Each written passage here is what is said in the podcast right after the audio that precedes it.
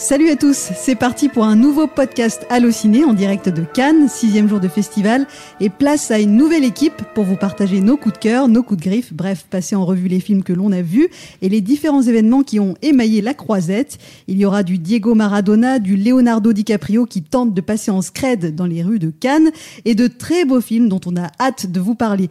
Mais avant toute chose, on fait un gros big up à toute l'équipe qui a assuré les 5 premiers épisodes de notre podcast, de notre pod Cannes, comme dirait Johan. Merci Émilie, Max et Laetitia et donc Johan pour votre passion et votre enthousiasme pour les films. On va essayer d'être à la hauteur et à notre tour de vous partager notre quotidien de festivalier. Je suis Brigitte Baronnet, je suis entourée d'une magnifique équipe ce soir. Laetitia Ratane, notre passionnée de Xavier Dolan et de cinéma français. Salut à toi. Salut. Clément Cuyer qui sera le roi de la blagounette toute cette semaine. On compte sur toi, mais surtout pour te définir. Tu aimes tous les cinémas et aussi du foot. Et ça tombe bien puisqu'aujourd'hui, tu vas allier les deux avec le doc sur Diego Maradona. Salut à toi. Salut. Et enfin, Corentin Palanchini, fan de Sergio Leone, de Pierre Richard et de Quentin Tarantino. Et ça tombe bien parce que l'un de ces trois noms que je viens de prononcer sera à Cannes mercredi Pierre avec Richard. Son nouveau film. Ça aurait pu.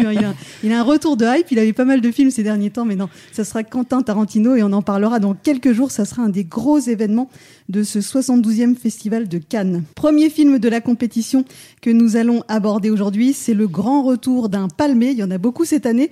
Terrence Malick revient 8 ans après The Tree of Life. C'est peu dire que le cinéaste américain est très attendu. Il est ici avec Une vie cachée, A Hidden Life, film historique inspiré de faits réels de presque 3 heures. Courage, Corentin. L'histoire de Franz Jägerstätter, un paysan autrichien qui refuse de se battre aux côtés des nazis. Reconnu coupable de trahison par le régime hitlérien, il est passible de la peine capitale. Voilà, j'ai lu le pitch très exactement. On le voit donc, ça n'a rien à voir avec Tree of Life, le film qui a valu la palme à Terrence Malick. Corentin, tu sors donc de cette projection de 3 heures. Est-ce que Malick est en bonne voie pour une deuxième palme d'or selon toi ? Alors, une palme d'or, je ne pense pas. Après, c'est toujours pareil, hein, c'est les pronostics, on peut se tromper. Hein, mais je pense pas, parce que en fait, le synopsis que tu as donné, qui est le synopsis officiel du film, le film ne va pas plus loin que ça. C'est-à-dire que cette intrigue-là a été tirée sur 3 heures, donc ce qui peut rebuter. Mais pourquoi c'est tiré sur 3 heures ? C'est parce que en fait, c'est pas Tree of Life, mais c'est un petit peu Tree of Life. C'est-à-dire que on retrouve de Tree of Life des cantiques religieux qui s'égrènent sur des fonds de champs de blé, d'arbres qui bruissent et de rivières qui coulent littéralement. Donc voilà, il y a du Tree of Life, mais la différence c'est que c'est très narratif. On part pas dans l'espace, on part pas dans le cosmos. Voilà, on reste bien ancré dans l'histoire dont tu parles. Simplement, il y a une narration et même une voix off comme dans Tree of Life qu'on retrouve des autres film de Malick. Donc, ouais, du Tree of Life, il y en a aussi. Alors, une différence majeure, quand même, cette fois-ci, c'est que pour Tree of Life, on avait Brad Pitt, on avait Jessica Chastain, si je dis pas de bêtises. Voilà, on avait un casting très connu, très glamour. Et là, cette fois-ci, pas du tout. Les noms sont pas forcément très connus, en tout cas, du grand public français. C'est vrai, et ce sont des acteurs autrichiens ou allemands pour la plupart. Et d'ailleurs, ce qui est un petit peu étonnant, c'est que tout le film se passe en Autriche. Tout le monde parle allemand ou autrichien, sauf que, en fait, les personnages principaux, eux, parlent anglais. Parce qu'on sent que le film est destiné à un marché avant tout américain. Du coup, ça fait un petit peu bizarre parce que tout le monde autour d'eux parle allemand, mais eux parlent anglais. Et du coup, ça crée une petite distance. Et c'est un film qui, sur la durée, est un peu éprouvant, pas parce qu'il y a des scènes très dures, mais simplement en termes de rythme. C'est vrai qu'on alterne les moments où l'action avance et les moments complètement contemplatifs. Donc les fans de Malick vont adorer, mais ceux qui n'aiment pas vont à nouveau faire un pas de recul. Ma question, c'était justement, est-ce que tu as senti le temps passer ? Pas tant que ça, mais après, 2h50, un petit peu quand même. D'ailleurs, on pourra en reparler, mais il y a des gens que ça a laissé sur le carreau. Oui, justement, c'est ce que j'allais te demander. Est-ce qu'il y a beaucoup de gens qui ont quitté la salle ? Parce qu'on le rappelle, hein, c'est quand même un sport national à Cannes. On sort de la salle quand on n'aime pas et surtout on claque bruyamment son siège pour bien le faire savoir. Et c'est vrai que quand un film est long, généralement ça se prête bien au claquage de siège. Ouais. Et il y en a eu, c'était une petite salle, mais il y a bien eu une vingtaine de départs, je pense. Sur 3 heures, c'est pas beaucoup, mais quand même. On entend à chaque fois la porte qui claque, à chaque fois, comme tu disais, le strapontin qui se relève. Donc oui, il y a eu des départs, il y a eu des soupirs, il y a eu des ronflements aussi. Voilà, on sent que les festivaliers ont déjà une semaine dans les pattes. Ces gens-là avaient évidemment un avis sur le film en sortant, mais oui, voilà, effectivement, c'est un rythme un petit peu particulier, du coup, faut être en forme, quoi. J'espère que c'est pas une question piège, mais je me demandais par rapport à toute la filmographie de Terrence Malick, donc tu l'as dit, ça, c'est quand même un film plus narratif, donc un peu différent des derniers qu'on a pu voir, qui ont été beaucoup moins médiatisés que A Tree of Life. Est-ce que tu pourrais nous dire de quel film ça se rapproche de sa filmographie? Est-ce que c'est plutôt ceux du tout début ou là non plus et si c'est une question piège, tu me le dis. Non, c'est une bonne question. Je pense qu'on est plus proche d'un nouveau monde avec un peu de Tree of Life, quoi. C'est ça, en fait. C'est-à-dire que c'est cette espèce d'épopée à travers laquelle on suit des personnages auxquels on s'attache, mais après on s'attache. Le côté Tree of Life fait qu'on s'attache un peu sans émotion. C'est-à-dire qu'on a envie de savoir jusqu'où ça va aller. En même temps, on n'est pas très... moi, j'ai pas ressenti une émotion particulière, alors que c'est quand même un drame, ce qui se passe sous nos yeux, comme tu l'as dit. Hein, c'est quand même des gens qui ont sacrifié leur vie pour simplement un idéal et des principes. C'est-à-dire c'est juste quelqu'un qui dit « Je ne soutiens pas le régime nazi, donc il est hors de question que je m'engage dans l'armée. » Et on lui dit « Oui, mais tu vas mourir pour cette idée. » Et il est prêt à le faire. Donc c'est quand même très fort. Et en même temps, le fait que ça dure 3 heures, ça dissipe un peu l'émotion, je trouve. Ça joue un peu contre le film. Et c'est pour ça qu'à mon avis, il n'y a pas de Palme d'Or au bout. Est-ce que potentiellement, il pourrait y avoir un autre prix de la mise en scène, prix du scénario, prix d'interprétation? Est-ce que tu te risques à faire un pronostic? Mise en scène, pourquoi pas? Mais en même temps, il fait à peu près la mise en scène de ses films habituels. C'est-à-dire que c'est toujours virtuose ce qu'il arrive à faire, qu'on aime ou pas. Le côté contemplatif, c'est toujours magnifique. Il y a une photo incroyable dans le film et dans tous ses films, là particulièrement. Donc oui, pourquoi pas. Après, comme il a déjà eu beaucoup de choses, il y aura peut-être d'autres gens à récompenser aussi. On a vu en première semaine qu'il y avait des films qui avaient déjà fait parler d'eux et dont on parle déjà pour le palmarès. Il n'y aura peut-être pas de la place pour tout le monde. Alors on précise qu'il n'y a pas encore de date de sortie pour ce film, Une vie cachée de Terrence Malick, mais il a un distributeur UGC, donc la date de sortie devrait être communiquée incessamment sous peu. Et oui, je rigole parce qu'il y a des bruits, il y a des nuisances sonores dans l'appartement. On a improvisé un studio dans l'appart. On passe au second film en compétition de cette journée, 3e film français de la compétition. Il s'agit de Portrait de la jeune fille en feu de Céline Sciamma avec Adèle Haenel et Noémie Merlant. Pour la première fois, cette réalisatrice que j'adore, allez je le dis, à qui l'on doit Naissance des pieuvres, Tomboy et Bande de filles, réalise un film d'époque situé à la fin du XVIIIe siècle, film en costume donc, l'histoire d'une femme peintre qui est mandatée pour faire le portrait d'une femme, mais à son insu. Je sors de la projection et comme je suis la seule à l'avoir vue, je vais vous en dire un mot directement et n'hésitez pas à m'interrompre, hein, je vais éviter le monologue.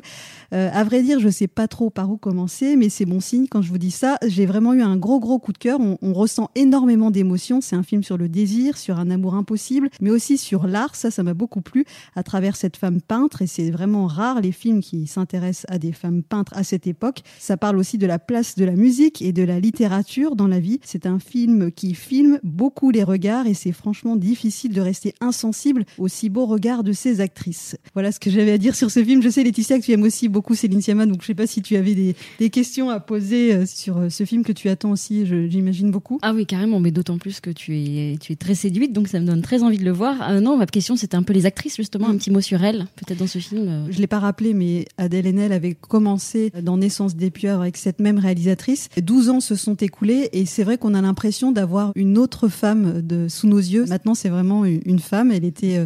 en fin d'adolescence dans Naissance des pieuvres et plusieurs fois en voyant le film je faisais cette réflexion, je me disais c'est fou comme elle a changé. Je pense que c'est son rôle où elle est la plus sobre, elle a vraiment une espèce de douceur, une espèce de maturité qui se dégage. Elle a juste 30 ans mais en la voyant je me disais on lui donne plus en fait, il se dégage vraiment un truc très mûr. Donc une des forces du film, j'ai peut-être pas assez insisté là-dessus, c'est l'alchimie entre ces deux actrices. Il y a évidemment des scènes d'amour mais très chaste, très pudique. Elle arrive à vraiment filmer ses regards, cette espèce d'état comment on sait qu'on est amoureux, en fait, on sent la flamme se déclencher. Ça parle, voilà, le titre du film aussi est assez vite expliqué. Évidemment, ça parle de flamme, de désir, et voilà, il y a vraiment littéralement des scènes enflammées. Est-ce que Noémie Merlant va être un peu plus connue, reconnue après ce film, tu penses? Oui, elle sera prénommée pour le meilleur espoir féminin. Et franchement, c'est une actrice qu'on va voir dans d'autres films aussi. Là, il y a un film qui s'appelle Jumbo, je crois, qui aurait pu être à Cannes, mais qui devrait sortir ces prochains mois. Et on va entendre parler d'elle. J'adore cette actrice, moi. Pris ou pas pris? C'est difficile à dire parce que comme on n'a pas vu tous les films de la compétition, moi j'aimerais, je trouve pas de défaut à ce film, il n'y a pas de défaut, donc pour moi il y a... On a palme alors, c'est ma palme du cœur, mais bon, On arrête tout de suite, ouais, ça continue. Et donc ça s'appelle Portrait de la jeune fille en feu, c'est réalisé par Céline Sciamma et ça sort le 18 septembre prochain, ne le manquez pas. On va à présent faire un petit pas de côté pour s'intéresser à un film hors compétition, Diego Maradona, un documentaire consacré à la star de foot qu'on ne présente plus. Clément, tu as vu ce documentaire réalisé par un expert du genre qu'on aime beaucoup, Asif Kapadia, on lui doit Senna et Amy entre autres. Alors est-ce que ce nouveau documentaire est aussi bien que ses précédents films? Oui, bon, moi j'ai adoré ce documentaire sur Maradona. Bon, déjà Maradona, une présentation rapide, je ne sais pas si on peut présenter rapidement Maradona, mais Maradona c'est juste une légende absolue du ballon rond, une légende au point que c'est un nom, pas besoin forcément d'être fan de foot. Les non fans de foot, on leur dit Maradona, ils captent, ils savent. Chanteuse. Ah pardon. Who's that girl? Non mais voilà, non mais... La Isla Bonita. Ah, sacré Maradona. Non. Mais Maradona, voilà, on dit Maradona, même la personne qui ne connaît pas le foot, au même titre que Pelé, Zidane, Platini, voilà, le nom en lui-même, Maradona, frappe l'esprit. C'est bigger than life, quoi. Maradona, c'est la légende du foot et le documentaire d'Asif Kapadia est vraiment brillant. Ce qu'il faut dire, c'est qu'il y avait déjà eu un documentaire sur Maradona à Cannes, il y a quelques années, c'était le documentaire de Costa Rica. Et là, donc, il y a Maradona et le retour sur la Croisette. Et ce qu'il faut dire, c'est que c'est complètement différent. Le documentaire de Costa Rica était plutôt footrack, musical, et anglais un petit peu sur les bons côtés de Maradona. Autant le portrait de Kapadia est vraiment un portrait riche et complexe où on va vraiment aussi fouiller du côté de la facette sombre de Maradona, les excès. Et c'est ça qui est brillant dans ce documentaire, c'est que ça montre Maradona tel qu'il est. Mais Maradona a été impliqué dans le docu? Ah, bien sûr qu'il a été impliqué dans le docu. Il a complètement participé aux entretiens avec Kapadia. D'ailleurs, il paraît que la rencontre avec Asif Kapadia s'est faite de manière complètement impromptue. Il a dit oui en 5 minutes, ok, ça s'est fait autour d'un café, ok, on y va, quoi.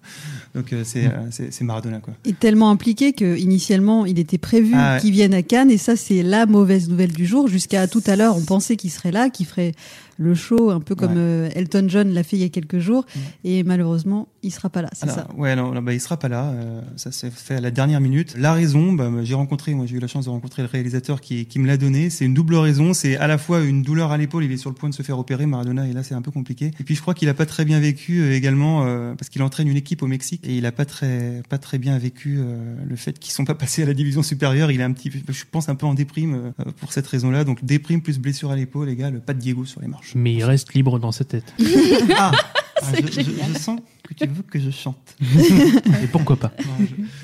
Là, ça va pas du tout, Clément, parce que je t'ai présenté comme le roi de la blagounette et jusqu'ici, tu t'es fait piquer toutes les blagues possibles. Je reviendrai demain. Oui, voilà. Donc, revenez demain pour entendre enfin les blagues de Clément quand il sera un peu plus inspiré. Alors, Diego Maradona, le documentaire d'Asif Kapadia, ça sort le 31 juillet 2019 et on vous le conseille également. Un dernier film avant d'évoquer rapidement notre cher Leonardo DiCaprio qui a fait le buzz aujourd'hui. Laetitia, tu avais envie de nous parler de Tu mérites un amour, un premier long métrage projeté à la Semaine de la Critique, un film d'une sélection parallèle. Donc, c'est réalisé par Hafsia Herzi, dont le nom vous dit sans doute quelque chose, car c'est une super actrice qu'on a vue chez Abdelatif Kechiche notamment. Et aujourd'hui, elle est donc réalisatrice pour la première fois. Laetitia, tu l'as rencontrée tout à l'heure et elle t'a justement expliqué d'où lui est venue cette envie de réaliser. Donc en fait, je me suis réveillée un matin de juillet en me disant, voilà, prise d'une pulsion. Et je me suis dit, il faut que je tourne. Et donc ça faisait un moment que j'avais envie de produire mes propres projets. Je me suis dit, qu'est-ce que tu pourrais faire? Qu'est-ce que tu pourrais autoproduire là tout de suite? Et en fait, bon, j'avais ce scénario, Tu mérites un amour, dans mes archives. Et je me suis dit, ce film-là. Tu mérites un amour, comme son nom l'indique, est un film d'amour. Il y a beaucoup d'amour d'ailleurs dans cette émission. On suit Lila qui sort d'une rupture amoureuse et tu m'arrêtes si je me trompe, Laetitia. On y suit pas mal de personnages justement sur leurs histoires d'amour, peut-être leurs errances amoureuses. Hafsia Herzi d'ailleurs joue dedans. Oui, tout à fait. Et elle est entourée de plein d'acteurs. C'est ça. Donc elle joue dedans, elle est même de tous les plans alors qu'elle réalise, donc ce qui est déjà quelque chose d'assez intéressant dont je vous parlerai juste après. Pour revenir sur le thème de l'amour, il s'agit en effet d'un film sur l'amour, sur la quête amoureuse et aussi sur la maladie d'amour. C'est-à-dire que Hafsia Herzi s'intéresse à l'amour comme sentiment douloureux, compliqué et surtout sur la dépendance amoureuse. Donc c'est très intéressant et à la fois empreint de mélancolie. Le personnage joué par Hafsia Herzi subit l'amour, mais elle a son meilleur ami, son pote, qui est joué par l'acteur Janis Buziani, qui lui est un amoureux d'aujourd'hui, c'est-à-dire à l'heure de Tinder, à l'heure des réseaux sociaux, et qui lui ne subit pas l'amour. On peut dire même qu'il refait un peu à sa manière la relation amoureuse. Donc c'est à la fois empreint d'une certaine mélancolie et en même temps très drôle, Donc c'est, voilà, c'est un très très beau film sur l'amour, à la fois très moderne et en même temps intemporel, puisque le sujet lui-même l'est. Alors on le disait en introduction, c'est une actrice qu'on a connue chez Abdelatif Kechiche, notamment La graine et le mulet, où elle a une scène qui a beaucoup marqué, une scène de danse du ventre. Merci Corentin pour l'imitation que vous n'avez pas pu voir et c'est bien dommage. Et cette question qui me vient, est-ce qu'il y a une influence kechichienne, je ne sais pas si ça se dit, enfin une influence de Kechiche sur le cinéma d'Hafsia Herzi? Oui, il y en a une, et en même temps, ce n'est pas que l'influence de Kechiche qui caractérise Hafsia Herzi. Ce qui ressemble à Kechiche, c'est le naturel. Elle a une façon de diriger ses acteurs. Alors, c'est très étonnant parce qu'en voyant le film, on a l'impression qu'il y a beaucoup de scènes improvisées. Et quand on interroge l'équipe, ils nous racontent qu'au contraire, c'est très travaillé.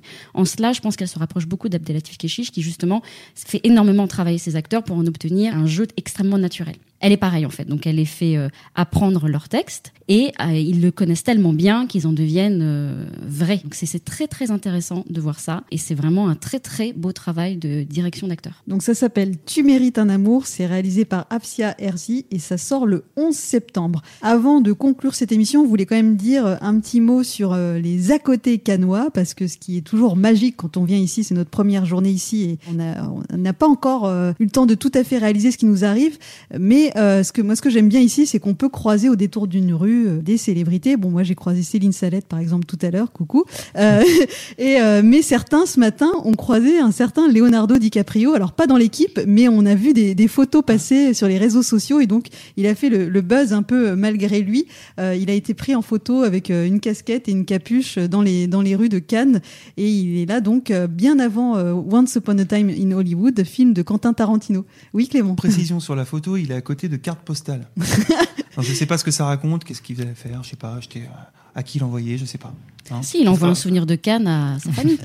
Ce qui est bon signe qu'il soit là en avance, c'est qu'il ne sera pas en plein jet lag comme beaucoup de stars américaines qui débarquent le jour même pour faire leurs interviews, leurs tapis rouges, leurs machins.